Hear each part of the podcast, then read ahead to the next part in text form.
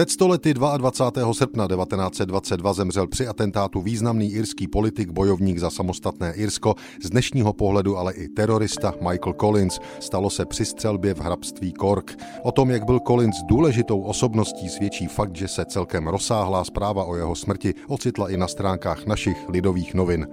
Collins, doprovázen několika důstojníky generálního štábu, odjel večer po půl jedenácté hodině v otevřeném automobilu na přehlídku předních stráží u Macroomu, za jeho automobilem jel obrněný automobil. Silný oddíl povstalců zahájil na povoz prudkou palbu, byl však odražen a utrpěl strašné ztráty.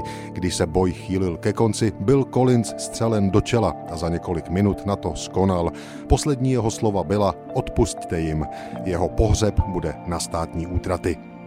Michael Collins byl pro vznik samostatného irského státu klíčovou osobou. Už v roce 1916 v 26 letech se zúčastnil neúspěšného velikonočního povstání za nezávislost Irů na Spojeném království.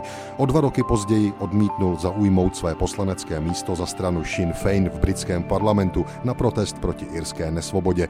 Současně v irské ilegální vládě držel post ministra zahraničí. Mezi lety 1919 a 21 se Michael Collins otevřeně zapojil do války s Brity za irskou nezávislost nezávislost, stal se jedním ze zakladatelů IRA, Irské republikánské armády, která v boji proti Britům a jejich policii v Irsku používala teroristické metody.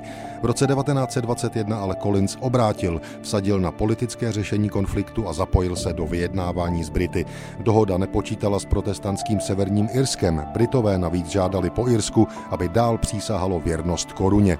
Collins a většina politiků byli po letech bojů rádi i za takovouto dohodu. Irská veřejnost ji ale nepřijala. A to byl start další občanské války. Bojovali spolu ti Irové, kteří se chtěli dohodnout s Brity, mezi nimi i Collins, a ti radikální, kteří o dohodě nechtěli ani slyšet. Těmto nepokojům tedy 22. srpna 1922 při atentátu Michael Collins podlehl. Ještě jednou lidové noviny. Collinsovi bylo teprve 33 let, anglická vláda je zarmoucena touto tragédií. Svobodný irský stát pozbyl statečného vojína, velmi energického a rozhodného vůdce a muže pozoruhodné přitažlivosti. Samostatné Irsko, k jehož vzniku Michael Collins přispěl, bylo vyhlášeno za nedlouho 6. prosince 1922.